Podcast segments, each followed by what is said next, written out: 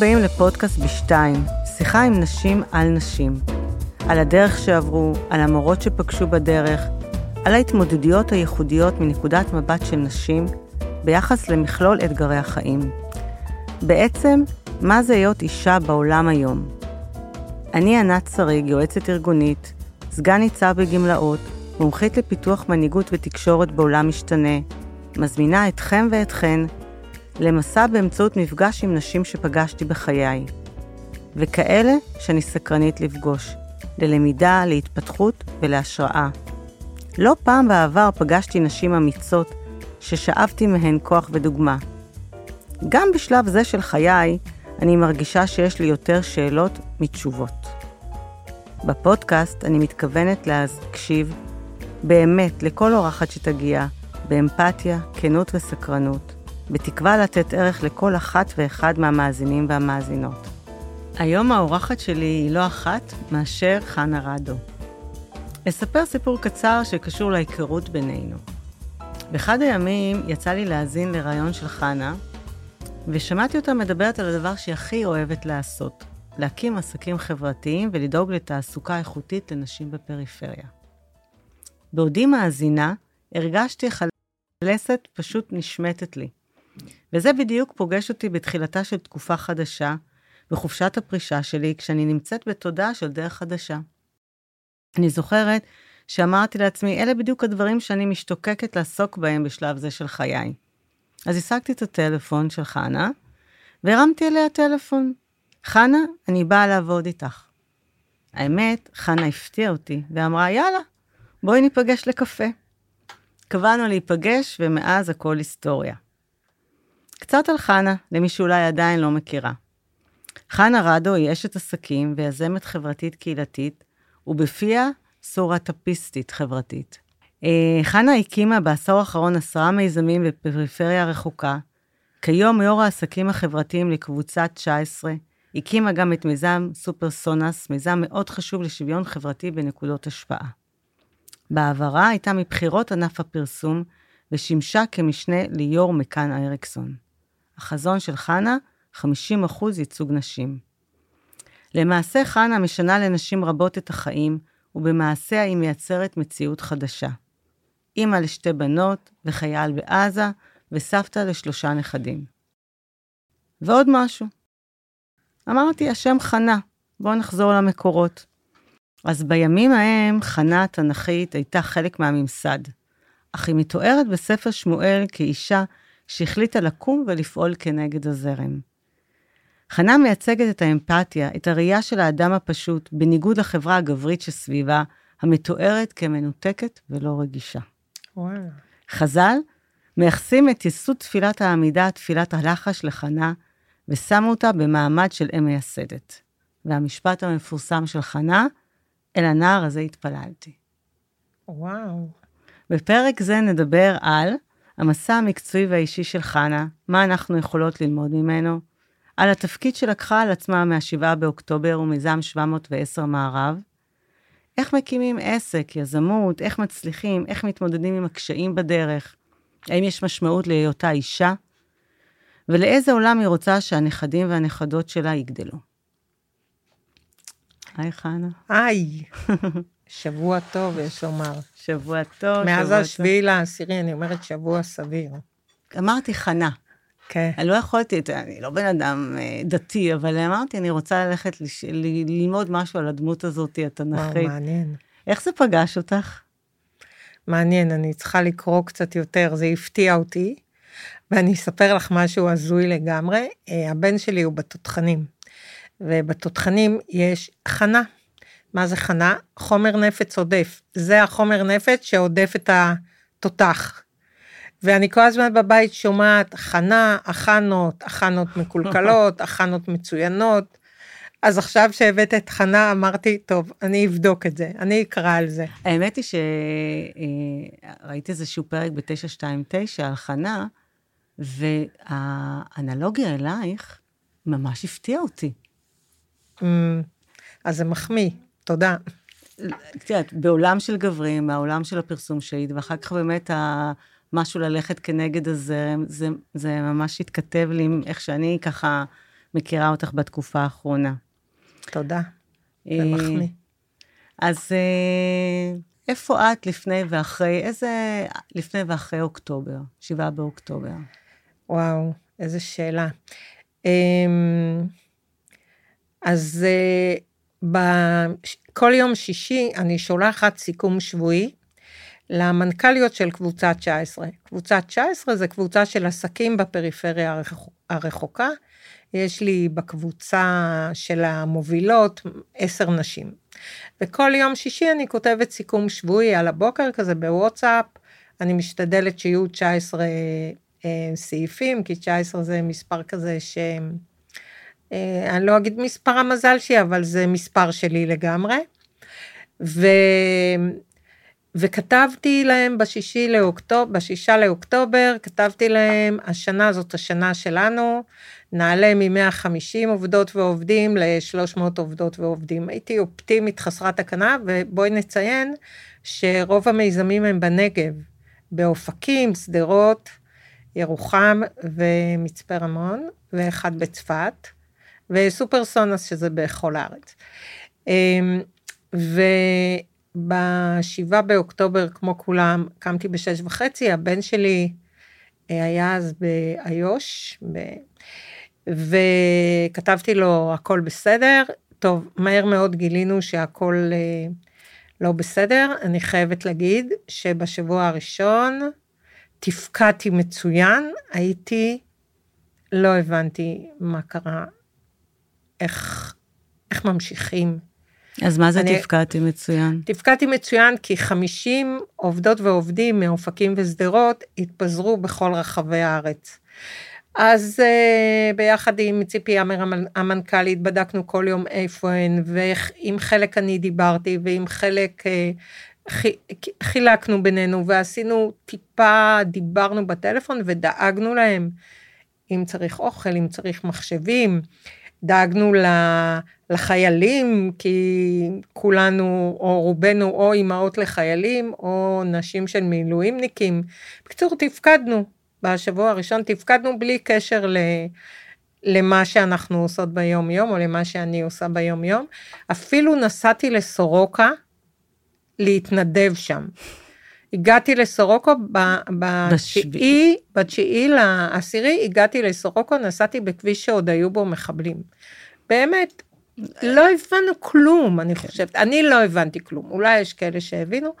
ואני אציין שאימא שלי שורדת שואה, והיא מהיום, הראש... מהיום השני הבינה, היא אמרה, באמת? יש כאן שואה, יש כאן שואה, חטפו אנשים, אנשים נרצחו רק כי הם, זה לא רק כי הם יהודים, אבל רובם יהודים, נגיד ככה, והחטא היחיד שלהם, שהם חיים במדינת ישראל. אה, אז היא קלטה שזה משהו, איך היא קלטה? היא שורדת שואה, היא הייתה שם, הייתה אבל- שם שרצחו סביבה את כולם, שרצחו את אבא שלה מול העיניים שלה, את סבא שלה, את כל המשפחה שלה בעצם, לא יודעת, היא קלטה, ואני חושבת שהיא גם אה, עזרה לי לעשות את היוטרן הזה ולהתחיל שוב אה, לתפקד בכיוון שאני אה, מאמינה בו, שזה תעסוקה. אה, כי היא אמרה לי, אני החלטתי לא לבכות, אני החלטתי לראות רק, היא בת 90, כן, אז לראות רק את הדברים ה- שמחזקים, כי אחרת אין לנו סיכוי. ויש לנו את מדינת ישראל. אז אני חושבת שאם את שואלת מה קרה מאז השביעי לאוקטובר, אה, אני מאוד נחושה אה, בנושא של תעסוקה, מאוד נחושה. אני חושבת שאין לנו מדינה אחרת, אנחנו חייבים לשמור על המדינה הזאת. אנחנו חייבים להפוך אותה למדינה הכי טובה עבור תושביה, אה, ואני שם לגמרי. הייתי גם לפני, כן, אני קראתי לעצמי ציונית חברתית, אז אה, עכשיו אני קוראת לעצמי סטארט-אפיסטית חברתית.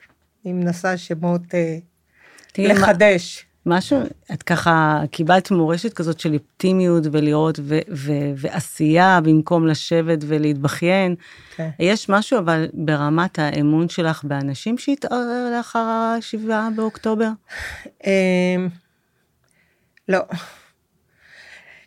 לא, לא האנשים שסביבי, לא התערער, אה, לא התערער, ואני מצטערת להגיד, במנהיגות לא האמנתי גם לפני, ובעיקר הבנתי עד כמה אנחנו הנשים חסרות בכל מקום. חסרות כי אנחנו מביאות משהו אחר. אני לא יודעת, אבל אני לא יודעת אם בבור בין השישי לשביעי שמדברים על השלוש, שלוש וחצי לפנות בוקר, הייתה אישה. אני חושבת שאם הייתה אישה, יכול להיות שהיא הייתה רואה משהו שגברים לא רואים, יכול להיות, יכול להיות שלא, אבל בואו נהיה 50 אחוז בכל מקום. אז הדבר הזה, אני חושבת שמה שקרה בשביעי לאוקטובר, ומה שקורה גם אחרי, אנחנו אינן, אנחנו אינן בשום מקום, לא בקבינט ולא ב... בקבינט הצבאי ובקבינט הממשלתי, ואנחנו אינן. אה, אנחנו גם לא באחים לנשק לדוגמה, אנחנו לא בוועד המנהל שלהם חס וחלילה. אז אני, חושבת שזה מאוד בלט לי ההכחדה של נשים במוקדי ההחלטות. עם זה מאוד מאוד קשה לי, בזה אני רואה אה, ממש מחדל, באמת. חלק מהמחדל זה, זה שאנחנו אינן. את יודעת, אני עושה עכשיו סדרה של פרקים בפודקאסט של אה, נשים בתפקידים שלקחו תפקידים מאוד משמעותיים בזמן המלחמה, מ-7 באוקטובר ועד היום אנחנו עדיין במלחמה, ועדיין מחכים שהחטופים והחטופות יחזרו. ובסך הכל נשים לקחו תפקידים, וגם את, ועוד מעט נדבר על זה, אה, אה, עשייה מאוד משמעותית, אבל לא נמצאות במקום שהכי כאילו משפיע. נכון. אני אגיד לך עוד משהו שאני רואה, אני רואה את זה כל הזמן, אני מרגישה שאנשים מבוגרים, שלא לומר זקנים, משחקים עם אנשים צעירים. שאני ילדתי, שאנחנו ילדנו, בסדר? אנש... האימהות ילדו. זה גם מאוד קשה לי. איך אתם מעיזים, אנשים מבוגרים, לשחק עם הילדים שלנו, בלי להילחם, בסדר? להילחם דרך הילדים שלנו, בלי שאנחנו שם. האימהות שלהם, בחייאת. זה לא נראה לי הגיוני, זה לא נראה לי תקין, זה לא בסדר. וואו. אבל זה, זו מלחמה שכדי להצליח בה אני צריכה ללכת כנראה לפוליטיקה ואני לא אלך לפוליטיקה. ואני גברת דוגמה אישית, אז uh, קצת קשה לי. קודם כל שמעתי את הזעקה שלך ממש עכשיו, חנה. נכון, אני לא מצליחה להבין את זה, את הזעקה שלי והזעקה של כל האימהות השכולות, את כל, ה...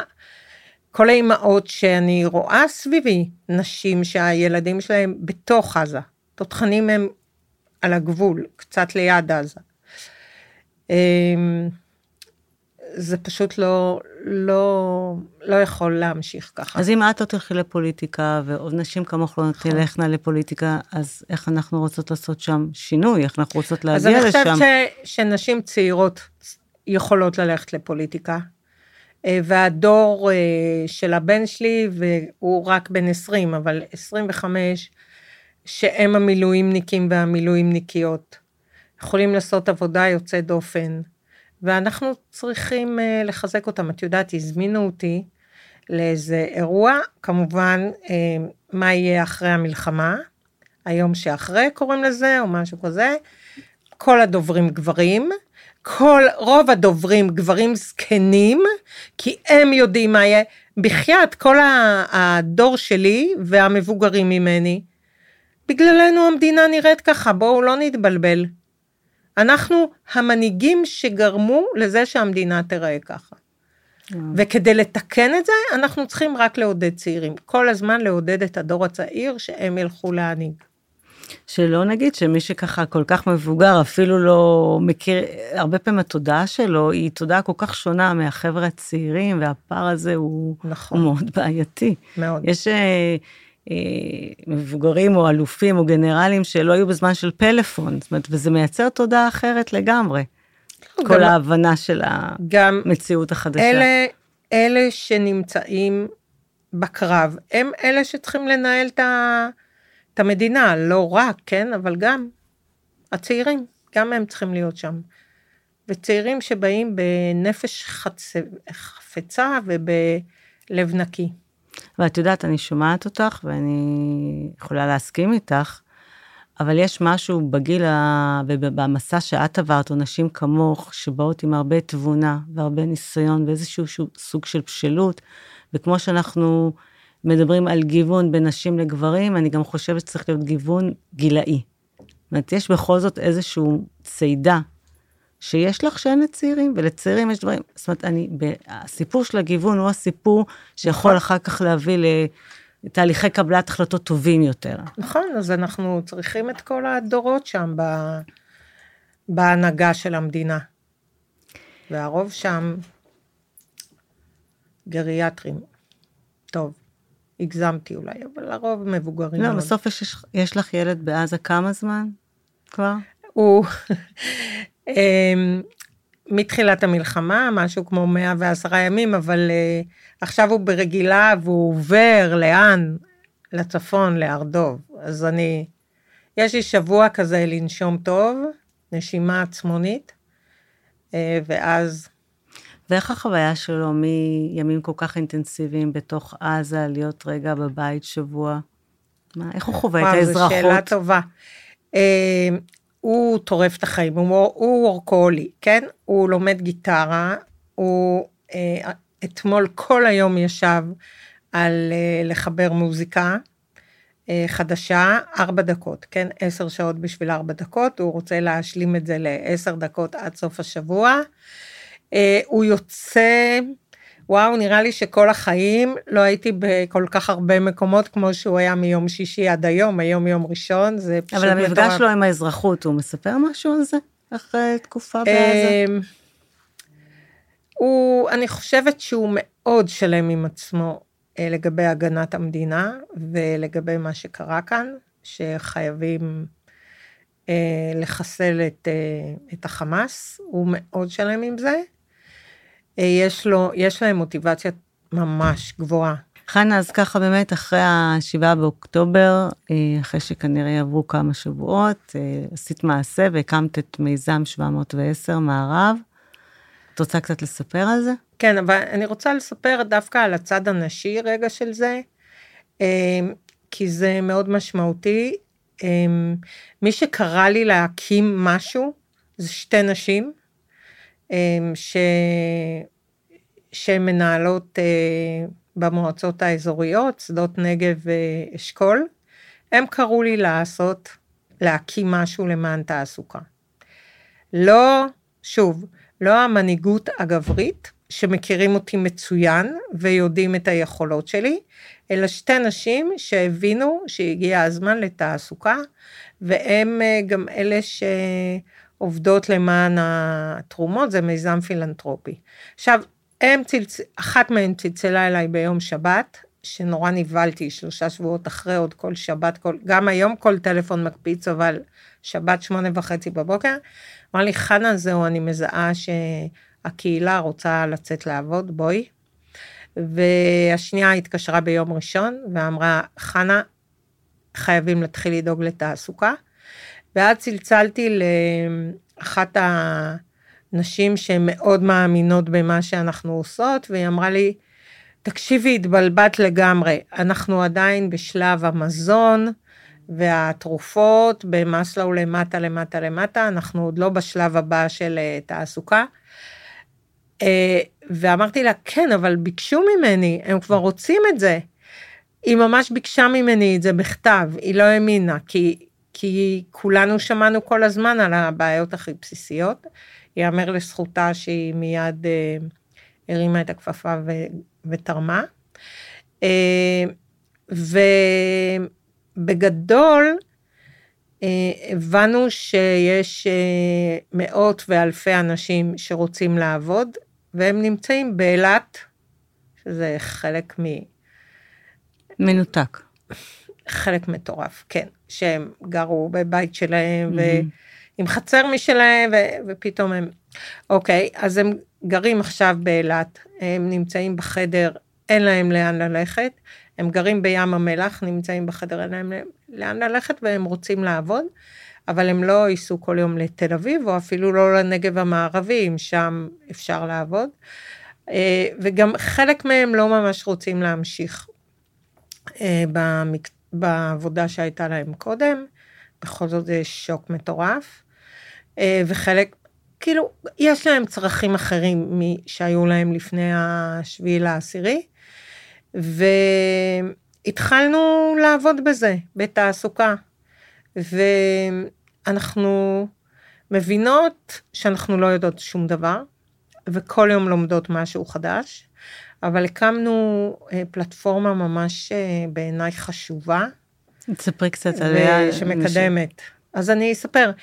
אה, יש לנו נשות שטח באילת ובים המלח, ובתל אביב יש לנו קשר למנהלות קהילה, והקמנו פלטפורמה שגם יודעת לקבל נתונים ממפונים ומפונות וממעסיקים, וגם help desk, אה, שאנחנו קוראות לו service desk, אה, שמקבל שיחות טלפון אה, ומדבר עם המפונים והמפונות, וגם מקבל שיחות טלפון או מתקשר למעסיקים ובודק משרות. אני משווה את זה כדי להפוך את זה לפשוט לשידוך חרדי. בשידוך חרדי, לפי הסרטים שראיתי, כן? והאמת שגם לפי ההיכרות שלי, כי בצפת יש נשים חרדיות שסיפרו לי על זה, אה, מוצאים חתן וכלה שמתאימים אחד לשני מאוד מאוד. והשטחנית מלווה אותם, ממש מלווה אותם עד החתונה. ואם זה לא מתאים, היא מחפשת כלה אחרת או חתן אחר. עד החתונה. אז אנחנו ממש נחושות להביא את המעסיק והעובדים לחתונה הזאת. וללוות אחרי. וללוות אחרי.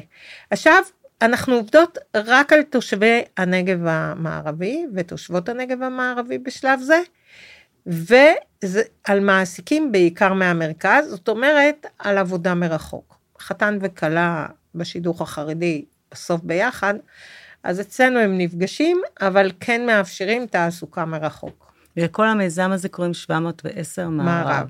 710, כן, שביעי לעשירי, מערב נגב מערבי, ואני רוצה שיקראו לו 710 ישראל, או 710 נגב גליל, שנדע גם לנגב וגם לגליל. תעסוקה זה אחד הכשלים הכי גדולים של המדינה, בעיקר בנגב ובגליל. בעוד מקומות, אבל בנגב ובגליל בעיקר. אז יצאת עם המיזם הזה עם עוד נשים סביבך, ו... ואיזה קהילות פגשת? היה לי ביטחון במטרה בזכות אה, נגב 19 שנמצאים בשדרות ואופקים. כי 50 העובדים ש... שהתפזרו בשביעי לעשירי מהנגב המערבי, אה, הצלחנו אה, לגרום להם לעבוד, או הצלה, הם הצליחו לעבוד שוב, כן? אנחנו נתנו את כל האמצעים ודיברנו איתם כל יום, אבל הם התחילו לעבוד כזה שעה ביום בשבוע השני, שעתיים ביום בשבוע השלישי, והאמת שהחל מדצמבר, ממש במשרות מלאות, כמעט מלאות. אז בואי נחשוב, שלושה חודשים לקח עד שהם משהו כזה, התחילו לעבוד, חודשיים. זה דורש אבל... ממעסיקים המון גמישות והמון סבלנות. נכון. זאת אומרת, זה לא... אתה מקבל עובדים במצב מנטלי מורכב מאוד. נכון. וזה לא... מאוד לא זה, פשוט. זה איזשהו טולרנס מאוד רציני. שהוא מאוד חשוב. אני חושבת ש... שאנחנו מחויבים לטולרנס הזה. זה קשה, זה לא שגר ושכח, זה כאילו זה, או לא one touch, זה קשה, אבל זה ניהול, וזה ניהול אנושי, וזה ניהול של אה, חנוך לנער על פי דרכו. מאוד מאוד חשוב בתקופה הזאת. בנגב 19 זה יותר קל כי אנחנו מכיר, מכירות נכון. החמישים עובדים ועובדות שלנו, אז אנחנו, אבל אנחנו גם, אנחנו מלוות אותן, מקשיבות להם. יש לנו עובדים, עובדות, שכבר עברו שלושה מקומות מאז שהם, אה, מאז המלחמה, מאז השביעי לעשירי, ועוד לא חזרו הביתה. אילת מקום אחד, אילת מקום שני, מצפה רמון מקום אחד, מצפה רמון, הם כל הזמן עוברים, הם, זה ממש אה, נדודים. אה, אז אנחנו מלוות הנודדות, ויש לנו עובדת ממש חשובה שהיא בקיסריה. אמ, אז, ואנחנו עובדים במודל של עבודה מרחוק. יש לנו משרדים מדהימים בשדרות ואופקים. ועכשיו זה עבודה מרחוק בריבוע. הם מרחוק, הלקוח מרחוק, אנחנו באופקים, כי בשדרות עוד אי אפשר להיות. אז בגדול, כשאנחנו מגיעות למפונות ומפונים, אנחנו בגובה העיניים, כי זה מה שאנחנו עושות מהשביעי לעשירי, ואנחנו מבינות הטראומה ומבינות מה צריך כדי לחזור למעגל העבודה. אמ, והאמת שכל מי שאנחנו יכולות להעסיק בקבוצה 19, אנחנו עושות את זה באהבה רבה, שזה גם חלק משידוך חרדי, שהשטחנית תמיד היא מין אישה אוהבת כזאת, אז זה חלק מזה. אה, ואלה שלא, אנחנו מחפשים, אה, מחפשות מעסיקים ללא הרף. ואיך ההיענות? אז ב... אני אישה של מספרים, אז במאגר, וזה, אה, אני אגיד משהו על המספרים. אני גם מאוד אמוציונלית, אבל המס, המספרים מסדרים לי את, ה, את הלב והראש, אם אני בכיוון או לא בכיוון. ויש לנו במאגר כ-650 אנשים, עם 450 דיברנו, שיש לנו את הסרוויס דסק, שמאויש אה, תשע שעות ביום ומדבר, ויש לנו 310 קורות חיים כבר, הגשנו משהו כמו 100 ו-50 בתהליכים. אה, תהליך השמה מאוד מורכב. הוא מורכב וארוך. אז uh, פה אנחנו מנסות לעשות את זה כזה אינסטנט, זה לא כזה, זה צריך דחיית סיפוקים כל הזמן. זה מרתון. זה מרתון, ו... אבל אחד הדברים גם המופלאים שקורים, זה שאנשים שבכלל לא חשבו שהם רוצים לעבוד, אחרי שיחה איתנו מבינים שהם רוצים לעבוד, והם רוצים וואו. לבד, בלעדינו. אז זה גם, אה, זה גם איזה משהו כזה, את יודעת, כזה אנחנו משנות אה, קצת מציאות, לא, לא, זה חלק מהתהליך בעיניי, mm-hmm. חלק מהליווי. עכשיו יש לי שאלה אישית. Mm. סיפור קורס די-ג'יי. מה הקטע שלך? מה הקטע, כן. קודם כל אני רוצה להבין, התקשרתי אלייך, אני אמרתי, מאוד הפתעת אותי ב... יאללה בואי נשב לקפה. זה, מה קרה? כל מי שמתקשר אלייך? אה, בדיוק אה, נפגשתי עם מישהי לפני עשרה ימים, והיום היא כתבה לי וואטסאפ, לא נעים לי להגיד שכחתי. בסדר? לא שכחתי. אני עמוסה. נפגשת כל יום עם הרבה אנשים, ואני מאמינה שמי שחוזרת אליי, או מי שרוצה אותי, נוכל לעשות משהו ביחד, אם אני, לא נצליח לעשות. זאת אומרת, זה מאוד משפיע עליי אם, אם אני אגיד את זה, מחזרים אחריי, אם אנחנו כבר בעניין של שידוכים.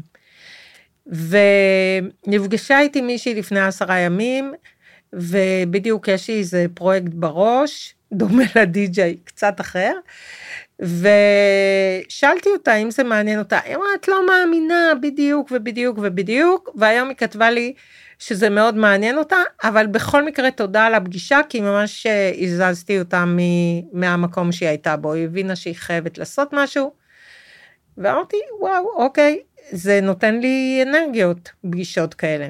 Mm-hmm. אז אני נפגשת, היום דרך אגב, אני נפגשת עם מישהי, שפשוט אמרה לי, אז בואי ניפגש. ובבוקר שאלתי, רגע, למה? מי זאת? אמרתי, טוב, גמרנו, קבענו, אני אשתדל לא לבטל, ואני לא אבטל.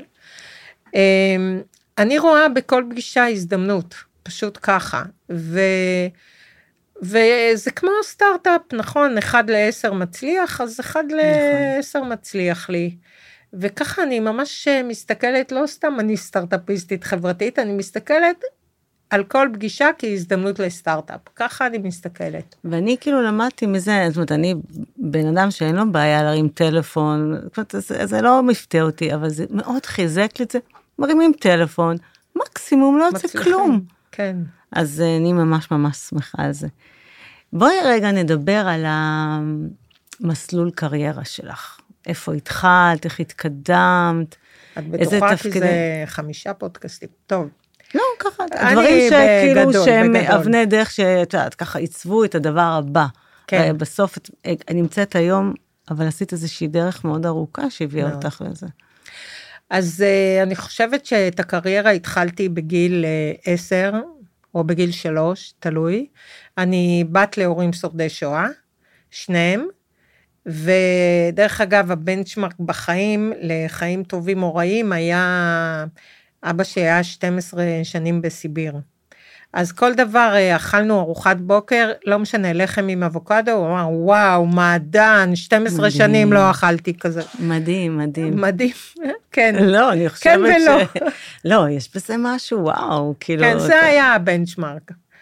אמ, ו... ואוקיי, ובגיל שהייתי בת שלוש, אז אה, אימא שלי, ילד... הדרה כבר הייתה, אחותי שקטנה ממני בשנה, וילדה שלישייה.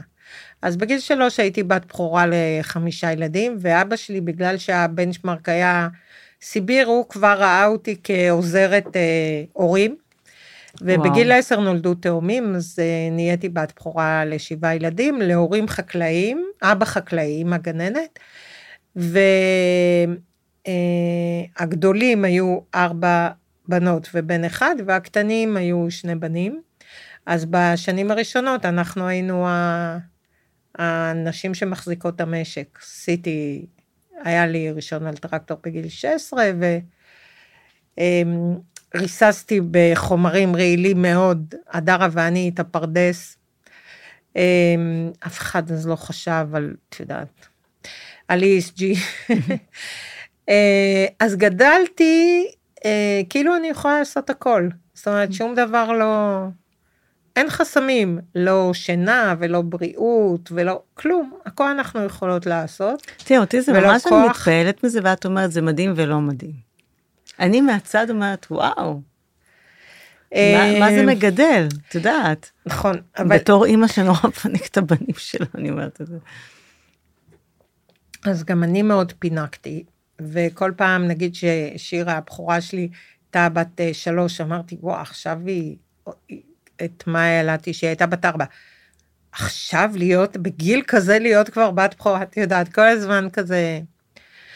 אה, השוויתי, אין ספק שזה נותן איזה חוסן מטורף. מצד שני, זה... מסוגלות. בתחושת מסוגלות. מצד שני, זה לא כזה, אין חמלה כלפי עצמי, אין גבולות. כאילו, אני יכולה לעבוד 24-7, מה מפריע בעצם? אמ, ויש איזה דברים לא משהו, אבל אה, כנראה בסך הכל זה בסדר, לא יודעת. כאילו, אה, אני לא יכולה להשוות לחיים אחרים. אלה היו החיים, וגם לא הייתה לנו משפחה, כי כולם נכחדו, אז היינו מאוד, אה, משפחה אמנם גדולה, אבל מאוד אינטימית. מהמם. שבעה ילדים, הורים וסבתא. והמודעות לא מביאה חמלה עצמית? אמ, אני, אני חושבת שזה אחת הנקודות ה...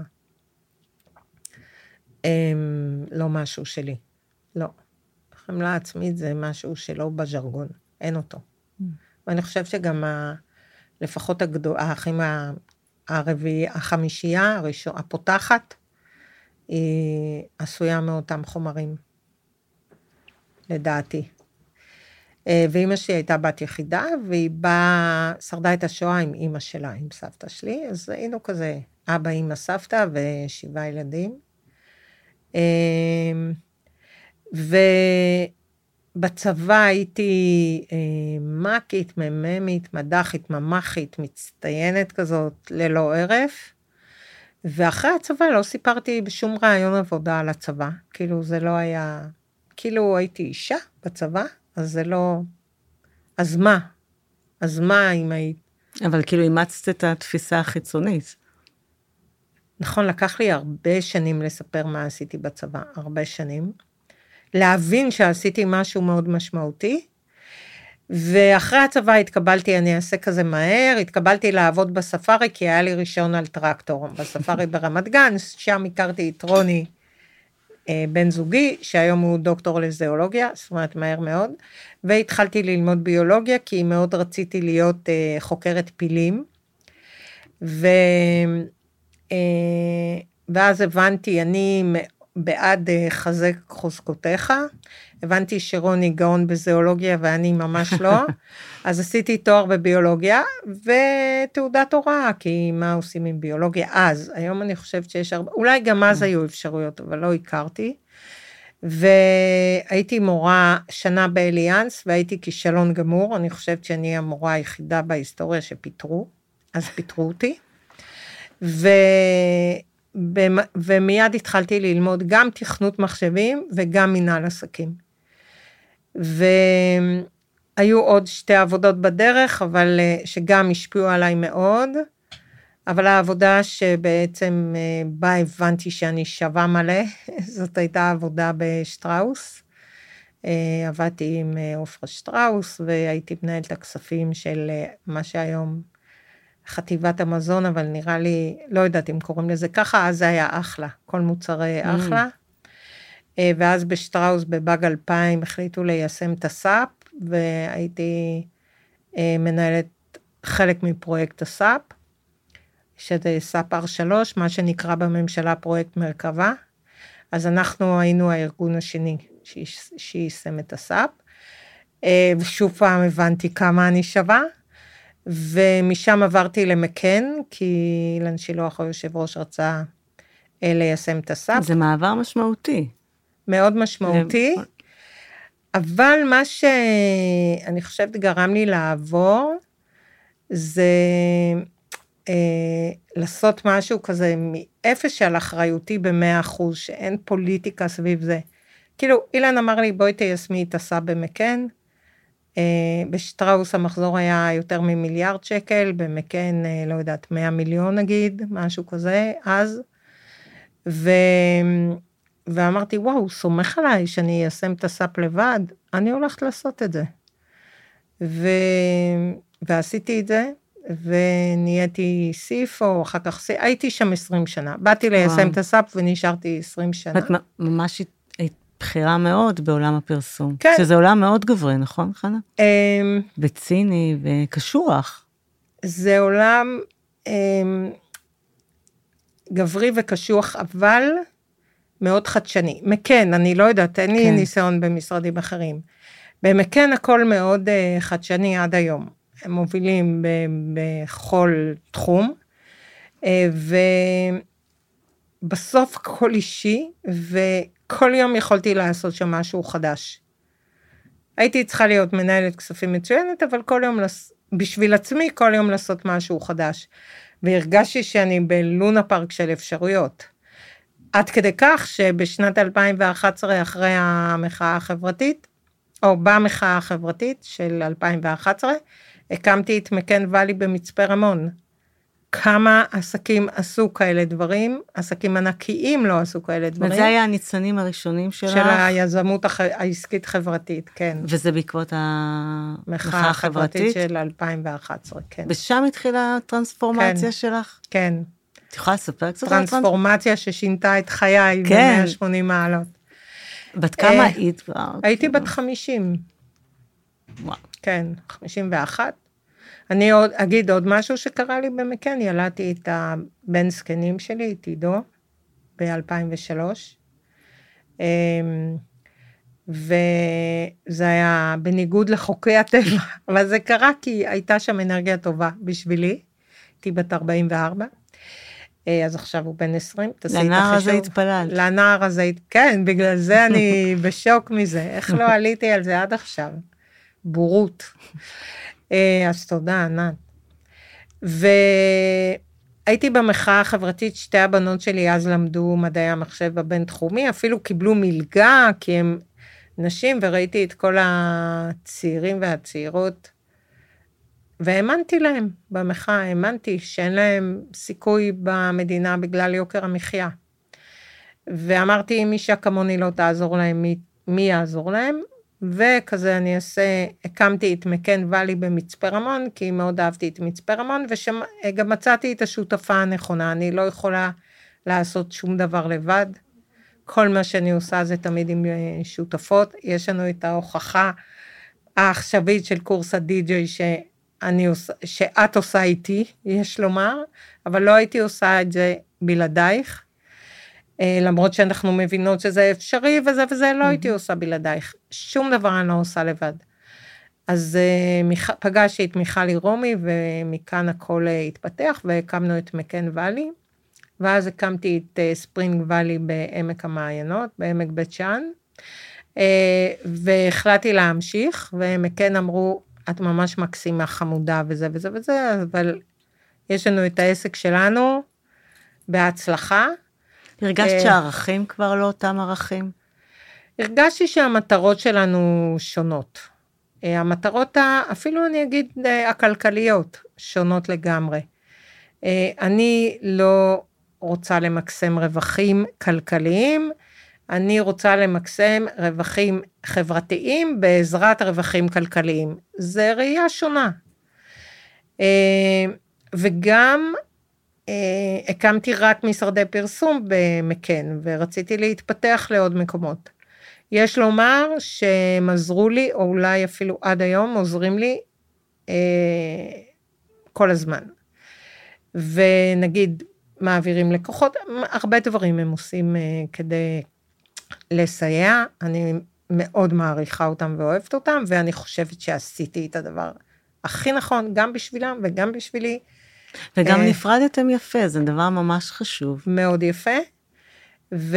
וזה לא מסתדרים באיזשהו שלב, הדברים, המטרות משתנות, אולי הערכים קצת, ואז נפרדות דרכך. זה בסדר גמור, כן. ולמדתי שם המון. כן.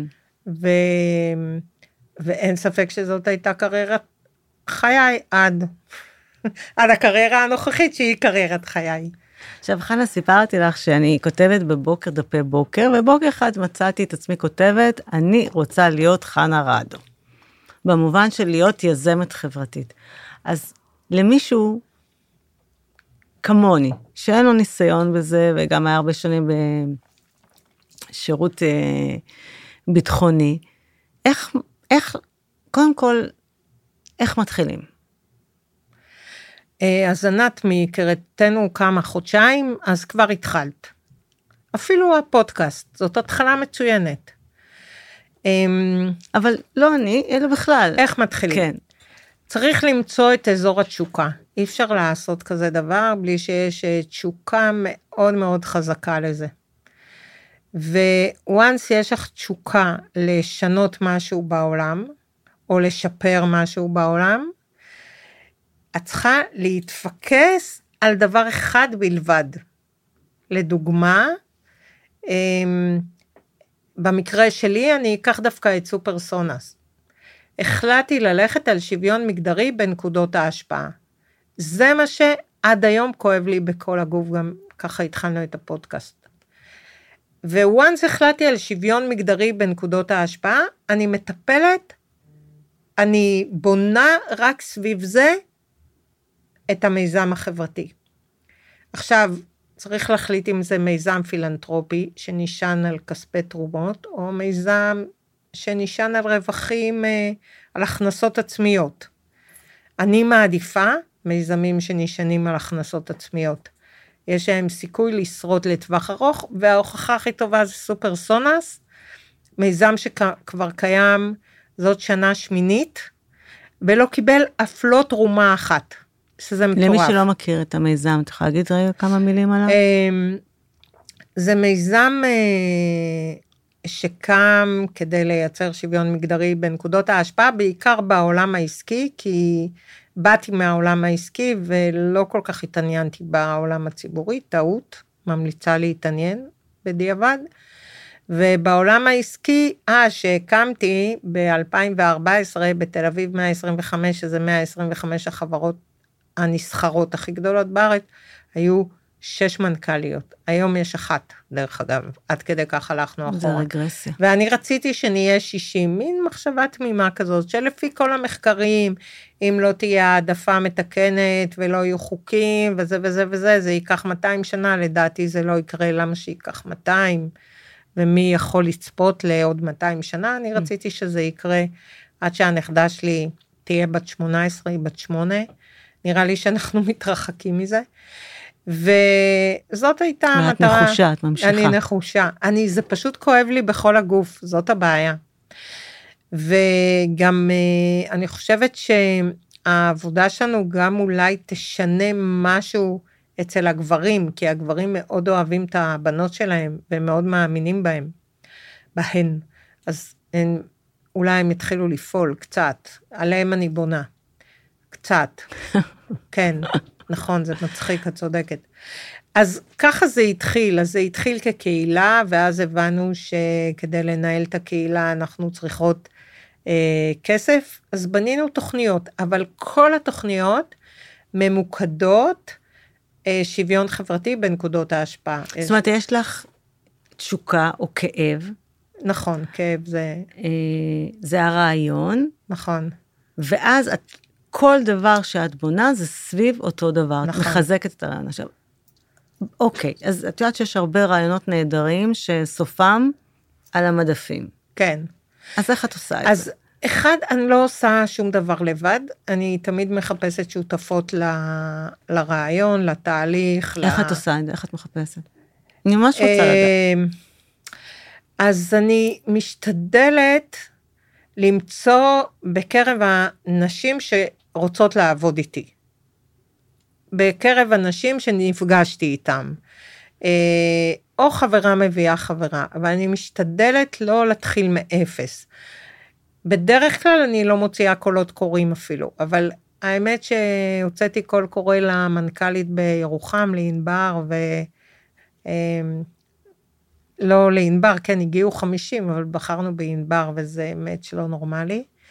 אז לפעמים זה קול קורא, ולפעמים זה חברה מביאה חברה. Uh, במקרה של סופרסונה זה כן היה קול קורא. Mm-hmm. וככה ליאת הגיעה. במקרה של בית הראשונות מיכל, זה, היא פשוט שמעה הרצאה שלי ואמרה, אני עושה איתך משהו. קצת כמוך, אני עושה איתך משהו. עכשיו, כשאומרים אני עושה איתך משהו, יש הבדל בין שותפות, שזה אני הכי מעדיפה. שותפות זה אומר שותפות גורל, נצליח ביחד, ניכשל ביחד, את לא עובדת אצלי, אני לא עובדת אצלך. אה, את זה אני הכי אוהבת, אה, ו... ואני מנסה שכל מי שתעבוד איתי, בעצם נהיה בשותפות גורל. Mm-hmm. ונהיה עם אותם ערכים. זה מאוד חשוב. בעיניי ערכים, וואו, זה, זה ממש uh, must. אם uh, אני צריכה לבחור, uh, הדבר הראשון שאנחנו בודקות זה ערכים. ויש לי מנכ"לית אחת לדוגמה שלא הייתה פמיניסטית, אבל אחרי, אבל החלטתי, אוקיי, לא נורא, היא תהיה, ובאמת אחרי שלוש שנים היא פמיניסטית מאוד. שזה גם ערך שמאוד חשוב לי. אבל היו מלא דברים אחרים טובים, אז אני יודעת להבחין בין עיקר לטפל. והנשים שאיתי בשותפות גורל, הסיכוי שהוא יצליח הוא 100%, ממש. אלה, אני אגיד את זה בזהירות, אבל נשים שבאות לעבוד אצלי, זה לא משהו לעבוד אצלי. אני דורשת, אני עובדת 24-7, אני עובדת כל שישי עד כניסת השבת, ושבת מיציאת, אני עובדת 24-7, באמת. אז זה ה... אז ואני שותפות... מאוד מפוקסת. אני חושבת שאחד הדברים שמכשילים אותנו הרבה פעמים, שאנחנו לא מפוקסים. במטרה, יש לנו חזון, בואי נבדוק כל דבר שאנחנו עושות בהתאם לחזון. ממש, כל דבר. אז יש לך שותפות, אני, יש עוד שלבים ככה? כן, השלבים הבאים זה ניסוי וטעייה, ניסוי וטעות, ניסוי וטעייה, ניסוי וטעות. אני יכולה, אני מהצד יכולה להגיד לך, אני כאילו גם הצטרפתי לאיזה מיזם שלך ועבדנו ביחד, וגם כל הזמן אני בלמידה. אה, ואני יכולה להגיד לך מה שאני ראיתי. אני ראיתי, את קודם כל עושה. ואז דברים לא עד הסוף, לא עד הסוף. נכון. בוא נגיד הפוש, איך שאנחנו קוראים לזה, פיקוד ושליטה והנהלים לא עד הסוף מוסדרים. נכון. וזה תוך כדי העבודה מתגבש, זה דבר אחד. דבר שני, מי שלא עולה לרכבת, לא נשאר, נכון. לא נשאר. וגם אמרתי לך את זה פעם בשיחה בינינו, שאת יודעת לבוא ולהגיד איפה המקום שלך, איפה שאת טעית, איפה שאת... וזה מייצר, לפחות עליי, זה מאוד עבד ברמת האמון. זאת אומרת, שאתה עובד עם מישהו שיודע להתבונן גם, להפיק לקחים, אז זה קצת למידה שלי מהצד. אהבתי. נכון, יש אה, אחת ה... אחת מהצוות של סופר סונוס, אחת העובדות אומרת לי, את קודם עושה, אחר כך חושבת. אני קודם חושבת, אחר כך עושה. אז אמרתי, אוקיי, אז תחשבי מהר. ואני מקבלת, גם באמת אני מקבלת, אה, גם אה, טעויות שאני עושה, אני כל הזמן טועה. באמת, אני כל הזמן טועה. בבחירת אנשים, ביצירת תהליכים, ואני הכי אוהבת שיש סביבי אנשים פי מיליון ממני. באמת, הכי אני לומדת מהם, הכי... אבל משהו שאמרת עכשיו גם נכון, אז הפיקוד ושליטה זה נכון, אני בונה את זה אחרי שאני עושה.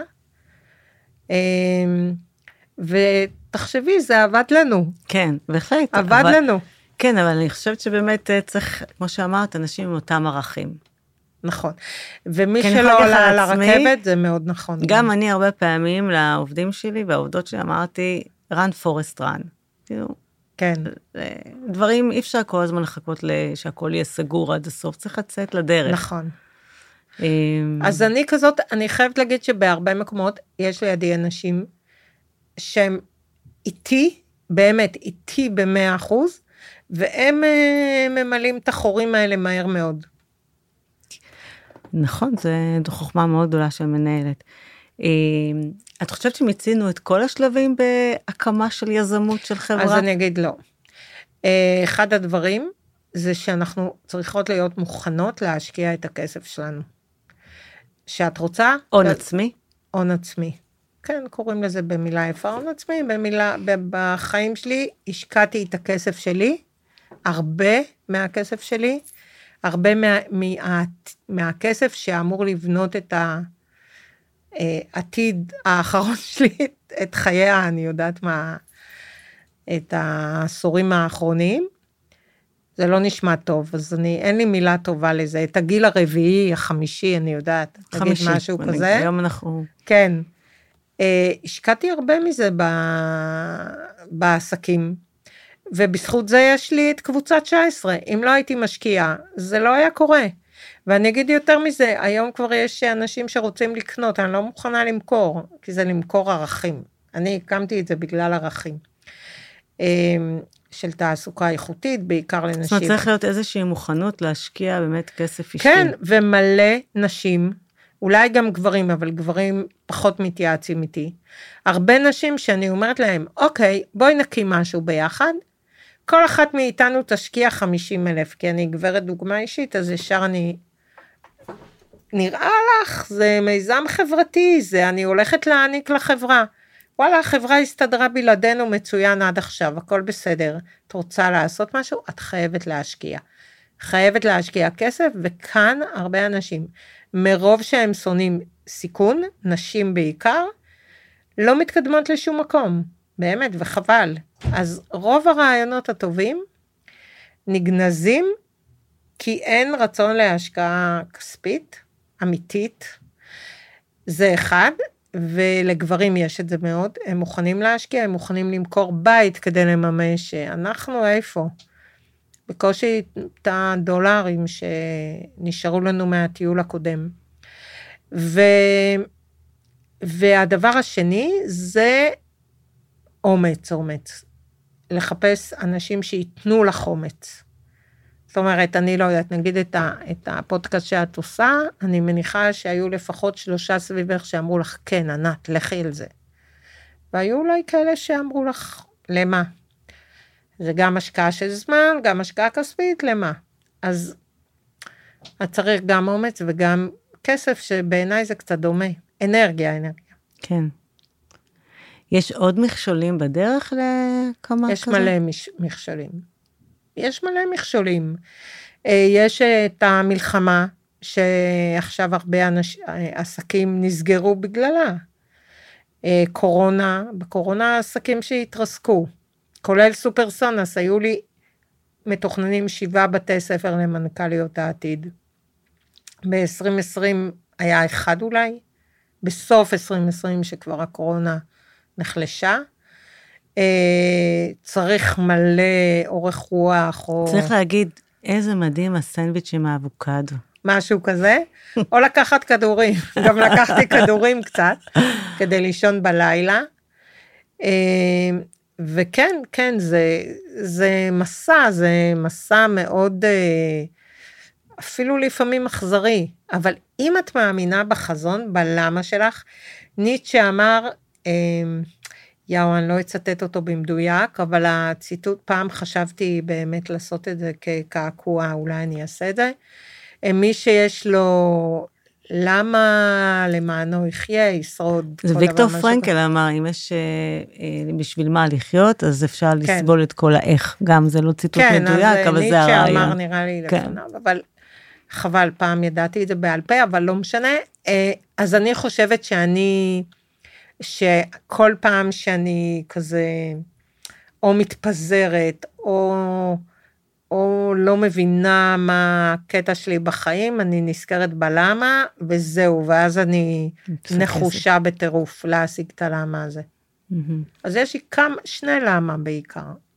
תגידי, וזה שאת אישה בעולם כזה של יזמות, עסקים, זה גם מכשול? או זה גם איזשהו קושי? אתגר? אני בשפה אה, יותר מ...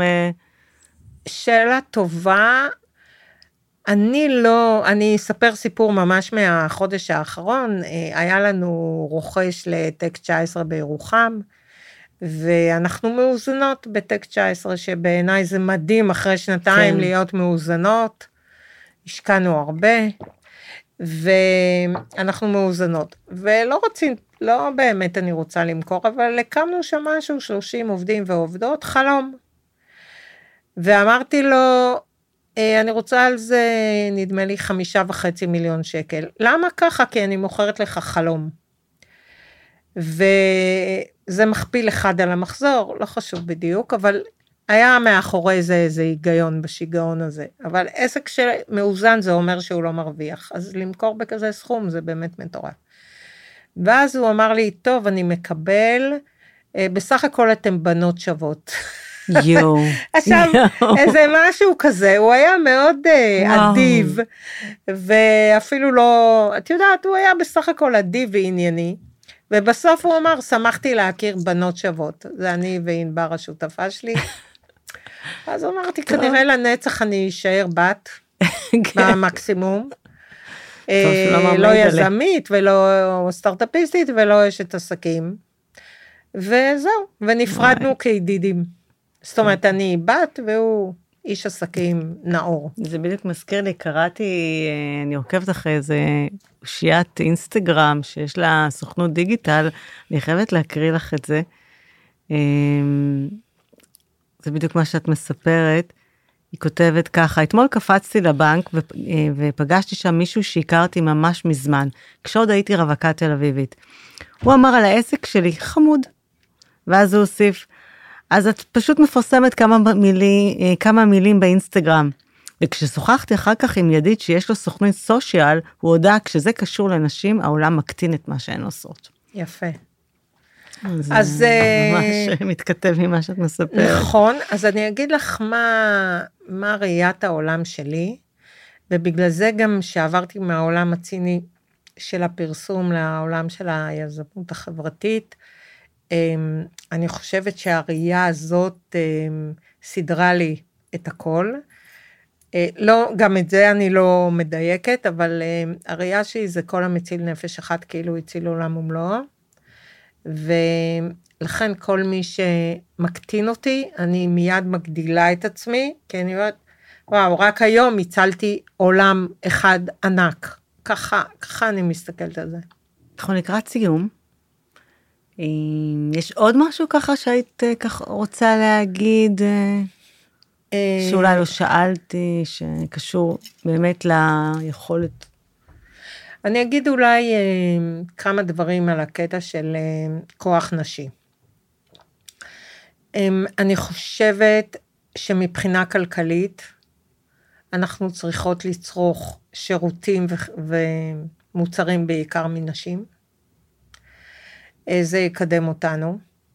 אני חושבת שאנחנו חייבות להיות ביחד באג'נדות אה, המנהיגותיות שלנו. לדוגמה, עכשיו יש בחירות לרשויות מקומיות, בואו נבחר בנשים.